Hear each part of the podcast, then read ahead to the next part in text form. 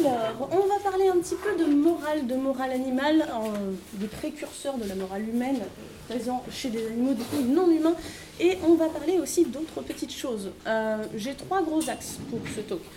Premier axe, on va parler de bien-être animal, c'est-à-dire on va prendre l'animal comme non humain, donc comme un patient moral, c'est-à-dire nous essayant d'être moral envers euh, les animaux d'élevage captif et autres. Euh, et voilà, et on va voir un petit peu euh, les petits enjeux juridiques de ce statut légal, de, de l'enjeu de bien-être et de comment mesurer le bien-être aussi, de manière si possible pas trop invasive, sinon on nuit un petit peu à l'idée. Donc voilà, premier petit axe qui sera donc là-dessus, sur l'animal en tant que patient moral. Deuxième axe, on va voir l'animal en tant qu'agent moral. Le, chez lui, des précurseurs de, d'altruisme, de coopération, de consolation, ce genre de choses, donc des choses qu'on qualifierait de morale chez l'humain, qu'on retrouve euh, à petite ou grande échelle chez les animaux non humains.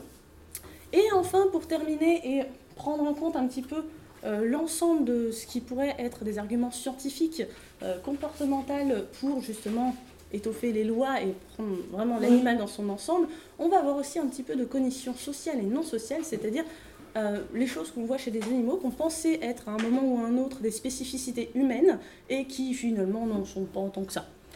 Voilà, donc pour les trois axes. Donc on va commencer par l'animal en tant que patient moral, c'est-à-dire qu'en tant que sujet euh, à qui on donne nos comportements moraux, on va étudier donc son statut légal et euh, comment mesurer son bien-être. L'animal donc est un patient moral et l'homme se doit d'être moral envers les autres animaux, d'autant plus s'il lui met des contraintes de captivité, d'élevage, etc. Et ça va passer par plusieurs canaux. Euh, déjà protéger légalement les animaux, il y a eu des petites avancées là-dessus, et se soucier déjà de base de leur bien-être, euh, c'est-à-dire vouloir améliorer leurs conditions de vie, en captivité notamment. Alors, le statut, il a évolué lentement, mais il a évolué. Euh, en 1791, on a les premières lois de défense de l'animal en tant que propriété de l'homme. C'est ce qu'on appelait les lois de biens meubles. Voilà, c'est une propriété. En tant que propriété, le voisin n'a pas le droit de descendre tout mon troupeau de vaches. Mais c'est toujours matériel et de la propriété. En 1850, on a interdiction de mauvais traitement. Toujours dans la limite de la définition de ce qu'est un mauvais traitement, on a quand même déjà un prémisse. En 1963, l'acte cruel est un délit. En 76, l'animal est considéré comme un être sensible dans le code rural, c'est-à-dire qu'on n'a pas euh, le droit de faire absolument tout et n'importe quoi. Quand je dis animal, je parle bien entendu des euh, vertébrés mammifères, même pas les oiseaux et même pas forcément tous les mammifères. Et en 2015, on a eu euh, l'animal qui passait au statut d'être meuble, donc à être sensible dans le code civil. En tant qu'être sensible, on lui reconnaît des émotions, on lui reconnaît de la sensibilité à la douleur. Et donc on essaie bah, de ne pas lui faire mal et pas de le mettre dans un mal-être constant. Donc on est obligé d'avoir des lois là-dessus. Pour vous donner des, idées un petit peu plus concrètes, il y a 15-20 euh, ans, euh, taper hein, sur un petit chien jusqu'à la mort, c'était ah là là, c'est pas bien, c'est 800 francs d'amende. Aujourd'hui, c'est deux ans de prison, ferme. Pas toujours, bien sûr, hein, il y a encore des avancées à faire, mais les avancées sont là. Elles sont lentes, mais elles sont là. certains animaux, donc non humains, passent du statut de bien meuble au statut des sensibles en 2015. Et on a certains articles qui montrent, et qui aident beaucoup, un lien entre la maltraitance envers les animaux non humains et la probabilité de maltraiter des humains. Ces articles peuvent sembler contourner le problème, mais en vrai ont énormément aidé à faire passer ces lois. C'est-à-dire qu'à partir du moment où on prouve une corrélation très très forte, qui reste une corrélation mais qui est quand même bien forte, entre le fait de euh, taper sur tout animal non humain qui, traîne et le fait de taper au futur sur ses enfants, sa femme, son, mari, peu importe, tous les gens qui traînent en tant qu'humains, dès lors qu'on a le dessus physiquement, ou on va dire d'un statut hiérarchique, ça aide à faire passer des lois euh, pour les animaux. Donc les peines encourues pour maltraitance deviennent beaucoup plus lourdes et on n'est plus juste à une vague amende, on est vraiment à des peines de prison. Euh, on a quand même des problèmes pour les juristes. Alors, des problèmes de juristes. Hein. On est d'accord que ce n'est pas forcément un problème pour euh, le grand public et tout ça, et qu'on ne voit pas forcément où sont les problèmes. Mais voilà ce qui est euh, dans les débats en ce moment. C'est que tous les animaux n'ont pas le même statut légal. On a des animaux de compagnie, des animaux d'élevage, des animaux de zoo et des animaux sauvages. Et certains individus peuvent passer d'un statut à l'autre. C'est tout bête, mais du coup, Est-ce qu'il change de statut légal aussi Voilà, ils débattent les juristes surtout de ça en ce moment. Ça peut sembler un détail, mais euh, bah, tout détail doit être discuté avant d'être voté. Donc il y a plusieurs individus d'une même espèce qui peuvent être dans plusieurs statuts différents. Par exemple, on peut avoir un canari euh, domestique euh, chez soi, on peut en avoir en animal de laboratoire, on peut en avoir en élevage pour vendre aux particuliers, on peut en avoir en espèce sauvage. Voilà, il y a un petit peu tout ça qui se passe. Et en preuve donc plusieurs périodes de vie d'un même individu, l'animal peut passer d'animal de laboratoire à animal de compagnie. Pareil pour un animal d'élevage, il peut couler une douce retraite chez des particuliers. Les animaux de saut peuvent éventuellement retourner en vie sauvage, inversement. Donc voilà sur quoi les, les juristes débattent en ce moment. En ce qui concerne le bien-être, pour le côté juridique, vous aurez d'autres conférences, il me semble, sur euh, ces statuts-là, donc qui seront peut-être un petit peu plus développées. Moi, je vous donne ce que j'en sais. Pour le bien-être, euh, je vais vous parler des mesures de bien-être, parce que bah, je suis du monde de la recherche, et ce qui nous intéresse en recherche, c'est d'avoir des résultats, mais aussi pour la méthode, de ne pas forcément faire des méthodes qui iraient à l'encontre du but recherché. Si le but recherché ici, c'est d'avoir une mesure de bien-être fiable, ce serait bien qu'elle soit déjà fiable, et en plus non invasive. C'est-à-dire qu'on n'aille pas stresser l'animal pour mesurer son taux de stress, ce qui est un petit peu dommage quand même. Euh, avant et encore un petit peu maintenant, mais franchement de moins en moins, on avait beaucoup de mesures euh, physiologiques, plus ou moins invasives. Hein. quand je dis invasive, c'est de la prise de sang, ce genre de choses. Euh, on mesure aussi, vous verrez peut-être traîner dans des articles, des taux de cortisol. Alors je vous le dis tout de suite, le taux de cortisol, c'est pas le plus fiable, mais c'est pratique parce qu'on peut le mesurer de manière salivaire. Et du coup, ça évite de faire une prise de sang qui stresse aussi l'animal et du coup déjà de fausser sa mesure en tant que chercheur et en plus de stresser l'animal.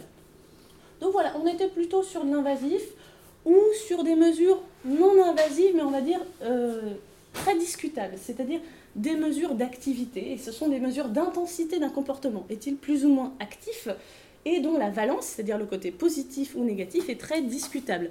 Euh, je sais pas, début des années 2000, j'ai assisté à une conférence de l'INRA dans mes toutes jeunes années, et j'ai vu deux conférences à la suite essayant de mesurer le stress de poulet, je crois, et de porc, ou de poulet deux fois, je ne me souviens plus, c'était il y a longtemps. Mais euh, dans un cas, on disait, ah, l'animal est plus actif, donc il est mieux. Dans l'autre cas, on disait, ah, il est plus actif, donc il est plus stressé. Ça m'a profondément dérangé, point de vue fiabilité, que du coup l'activité soit un petit peu, euh, soit un petit peu interprétée comme on veut. Du coup, c'est mignon, mais c'est pas très pratique. Euh, aujourd'hui, on utilise de plus en plus le biais cognitif. C'est fiable, c'est clairement pas invasif. Euh, c'est du conditionnement, donc on entraîne un animal à, reconnaître des choses et, ensuite on lui donne un choix. C'est pas invasif euh, et c'est fiable parce que ça nous donne une valeur, c'est-à-dire est-ce qu'il considère quelque chose de neutre comme positif ou comme négatif? C'est ce qu'on appelle de l'optimisme. Alors, je vais vous parler un petit peu plus de ça, parce que c'est sur ça que j'ai travaillé à un moment. Le principe, il est très simple. On a un animal, on lui demande de discriminer entre deux stimuli. Par exemple, une mangeoire à gauche ou une mangeoire à droite. Il n'a pas les deux en même temps, soit c'est à droite, soit c'est à gauche. Mettons à droite, c'est euh, la super pâté aux œufs avec de la pomme, tout ça, le sundae caramel de l'humain, vraiment la, nourriture très attractive et appétante, c'est cool, dès que c'est là, il peut y aller. Si la mangeoire est présentée à gauche, bah on va lui mettre un truc un petit peu plus dérangeant en même temps, genre rien, moi c'était un petit carton qui se soulève, voilà ça fait un peu peur mais pas trop. Ou euh, pour les moutons c'est plutôt une souffleuse, vous savez les souffleuses pour les feuilles mortes, voilà qui, met un petit jet d'air dans, la figure du mouton. Il n'y a pas de quoi le traumatiser hein, parce qu'il y retournera, mais euh, c'est dérangeant. Donc il va avoir tendance à plutôt patienter les 3 minutes, ne pas aller vers cette mangeoire quand elle est positionnée à cet endroit-là, et bon, plutôt attendre qu'on lui présente à la session d'après, de l'autre côté, là où il aura sa, bonne nourriture. Donc un stimulus aversif, un stimulus attractif. Euh, et on continue, on fait ça encore et encore et encore, jusqu'à temps qu'à chaque fois, l'animal aille très vite du côté où c'est attractif et n'aille plus du côté où c'est aversif, sans qu'il soit traumatisé. C'est-à-dire qu'il ne faut pas qu'il frise totalement et qu'il n'aille plus du côté attractif non plus.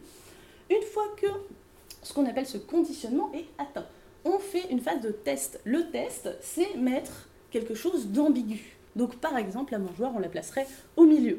Le milieu, c'est ni droite ni gauche, c'est très ambigu. Est-ce qu'il va considérer cette mangeoire comme quelque chose d'attractif ou comme quelque chose de négatif, d'aversif? Le verre à moitié plein ou le verre à moitié vide en gros. Et ça, c'est tout bête, mais ça marche très très bien.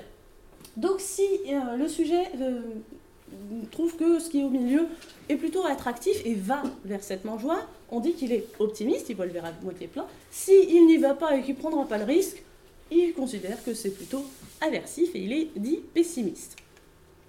Et ça marche bien. Les humains qui sont atteints de dépression vont interpréter des informations verbales, des phrases plutôt neutres et ambiguës, plus négativement que ceux qui ne souffrent pas de dépression. Chez les macaques rhésus, après un examen de santé, ce qui n'est pas foncièrement très agréable, pas traumatisant non plus, mais faut être isolé des congénères, faire semblant ou pas d'avoir une prise de sang, bref, c'est pas quelque chose qui, qui est très attractif, et bien ils deviennent plus pessimistes, c'est-à-dire qu'on leur fait le test avant, après, bah après, ils considèrent que la neutralité, ouh là là, c'est pas bien, c'est plutôt aversif. Chez les chiens aussi, ça marche très bien. Euh, ceux qui sont le plus pessimistes sont ceux qui font le plus de comportements destructeurs quand le maître est absent. Les chiens qui éventrent le canapé, la poubelle et compagnie dès que le maître est pas là, alors que d'autres le vivent très bien. Ben, c'est une mesure d'émotion aussi. Chez le mouton, on a vu aussi, bah, du coup, je vous ai dit, le mouton, c'est une petite soufflerie, le comportement aversif, le stimulus aversif.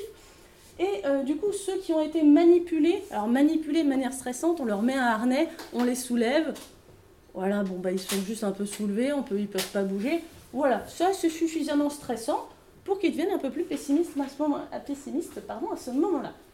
Pour des rats, euh, on a transféré des rats d'un environnement stable à un environnement moins stable et inversement. Ceux qui passaient à un environnement plus stable devenaient plus optimistes. Alors, stable, ça veut dire que la lumière s'allume à telle heure, s'éteint à telle heure, ou qu'un bruit euh, va être régulier et non pas euh, venir à n'importe quel moment. C'est ça qu'on appelle un environnement stable. Donc, c'est comportemental, on les gêne un peu, mais c'est pas très très invasif. Les poules, celles qu'on transfère d'une cage à un enclos, donc plus grand et plus enrichi, devenaient plus optimistes. Les poussins, si on les isole socialement, ils deviennent pessimistes. Les estourneaux sansonnets, euh, pris dans la nature et puis relâchés juste après, eh ben, s'ils vivaient dans un environnement enrichi pendant qu'ils étaient euh, la semaine où ils étaient en captivité, ils étaient plus optimistes. Bref, ça marche pas mal chez plein plein d'espèces. Je vous en ai passé plein d'autres, mais on continue de faire des recherches là-dessus. Et, ça marche assez bien. Donc c'est pas foncièrement pas invasif. C'est pas un protocole très euh, gênant pour l'animal, il n'est pas traumatisé, il se prête bien à des tests juste après. Mais ça le gêne suffisamment pour qu'on voit quelque chose. Et surtout, on voit s'il devient optimiste ou pessimiste. Donc on a le côté positif ou négatif de la chose. Et ça se corrèle bien à d'autres indicateurs de bien-être, ce qui est bien pratique. Chez le mouton, si on administre un inhibiteur de la sérotonine, la sérotonine c'est une neurohormone qui est impliquée dans tout ce qui est bien-être, hein, tout ce qui est bien-être social de manière générale. Euh, donc une sensation de plaisir, eh ben, ça va induire un biais pessimiste. C'est-à-dire si on empêche la sérotonine de se fixer, on aura un biais pessimiste. Chez les tourneaux sansonnets, euh, les stéréotypies, alors stéréotypies, euh, si jamais ça ne parle pas à tout le monde, c'est des comportements répétés et qui n'ont pas beaucoup de but. Euh, c'est-à-dire, le, plus connu, c'est ce qu'on appelle le tic de l'ours. Alors un ours en cage, vous n'avez pas forcément vu ça toute la journée, parce qu'on en a de moins en moins, mais peut-être chez les chevaux en boxe, ils se balancent comme ça, d'un pied sur l'autre. Ou chez les singes, ils font des petites pirouettes, mais voilà, c'est-à-dire qu'il pourrait être un peu ludique, le comportement, mais il est très, très, très répété, un peu comme un humain qui ferait ça toute la journée, qui ferait des choses comme ça. C'est ça la stéréotypie. Généralement, un animal qui fait de la stéréotypie ou un humain, c'est qu'il est un peu stressé. Il, est pas, il a besoin de ça justement pour se calmer. Donc le taux de stéréotypie, est il est corrélé pardon, à un biais pessimiste. Plus il y a de stéréotypie, plus euh, il y a de pessimisme quand on leur fait ce genre de test ça se corrèle bien aux autres, c'est pas invasif, et ça donne une vraie valeur. Donc c'est quelque chose qui peut vraiment s'étendre comme type de, mesure. En revanche, inconvénient, c'est long à mettre en place parce qu'il faut apprendre le côté aversif et attractif à tous les individus. Et ça, c'est super long éventuellement, selon l'espèce. Mais généralement, c'est long. Alors, moi, je vais vous montrer très rapidement ce que j'ai fait sur des canaris. Donc des canaris en laboratoire avec un cycle jour-nuit, tout est bien contrôlé, leur température et tout ça de, la salle, euh, ils ont une vie sociale. Voilà, c'est pas la pire vie de canari qu'on peut avoir pour un canari en captivité. Euh, on les a entraînés du coup sur deux positions de mangeoire, une attractive, une aversive, comme je vous ai expliqué. Et le test, c'était trois positions intermédiaires. Donc la position centrale, mais au cas où aussi une position intermédiaire entre le centre et l'extrême droite et le centre et l'extrême gauche. Voilà, trois positions au milieu on a mesuré le temps de latence avant d'atteindre la mangeoire. C'est-à-dire combien de temps dans les 3 minutes il va mettre pour se décider à éventuellement y aller.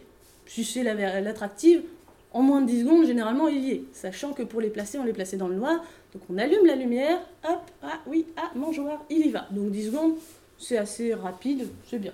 Sinon, si c'est l'aversive, il attend 3 minutes, il sait qu'à la session d'après, avec un peu de bol, ce sera l'autre et il pourra aller manger sa pâté aux œufs. Donc il va plutôt attendre.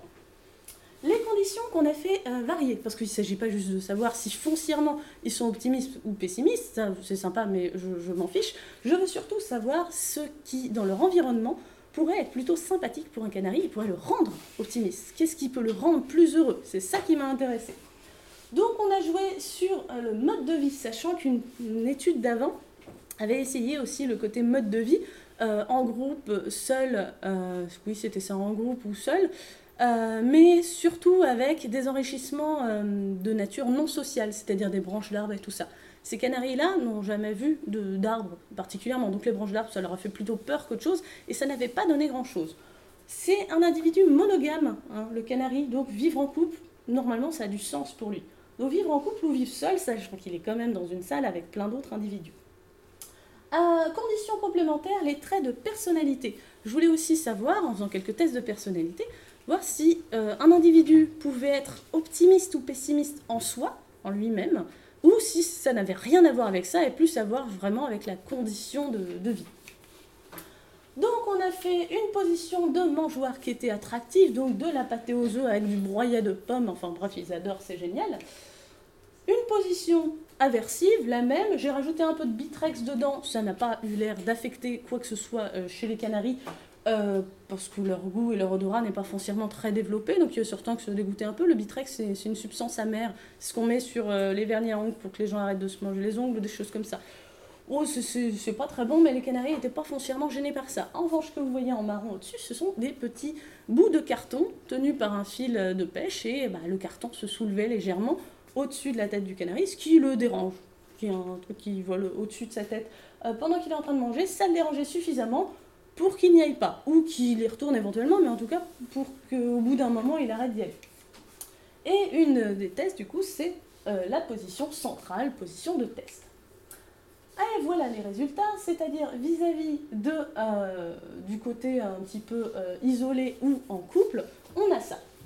C'est-à-dire qu'on voit la courbe isolée en orange, c'est l'une par rapport à l'autre, hein, je vous dis, c'est pas foncièrement optimiste ou pessimiste, on voit quoi? On voit que sur la mangeoire centrale, ceux qui sont en couple, les perdent, donc mis en paire, mis en couple, ils vont plus vite significativement, c'est-à-dire que ce n'est pas dû au hasard, ou très improbablement euh, dû au hasard, moins d'une chance sur mille, ils vont beaucoup plus vite que ceux qui sont isolés. C'est-à-dire qu'un canari qui vit en couple a au moins une émotion, on va dire à moyen terme, qui le met dans un état d'esprit de considérer ce, signal ambigu comme quelque chose de positif, en tout cas de plus positif qu'un canari qui est seul dans sa cage. Voilà, donc on estime que les canaris en couple sont plus optimistes, et vu qu'on a vu avant que c'était une mesure de bien-être qui avait l'air relativement fiable, on peut penser qu'ils sont donc plus heureux, si vous voulez, en couple qu'isolés. Ce qui n'est pas foncièrement étonnant, mais au moins ça se mesure et ça se mesure bien. Euh, j'avais aussi fait des effets de choix de partenaires, c'est-à-dire que pour chaque femelle, je lui avais donné euh, le choix de passer du temps auprès de quatre mâles qu'elle avait déjà vus, hein, ils étaient dans la même salle d'hébergement, donc elle avait déjà vu pendant euh, six semaines, deux mois, les mâles en question, elle les avait entendus chanter, ce qui est important pour une femelle canari, et elle avait regardé un petit peu chacun de ces mâles. Durant la phase de test de choix de partenaire, elle avait le choix de passer du temps près d'un mâle ou d'un autre, et ensuite, on a mis la moitié des femelles qui devaient être en couple avec leur partenaire préféré et la moitié des femelles en couple avec leur partenaire bah, le moins apprécié.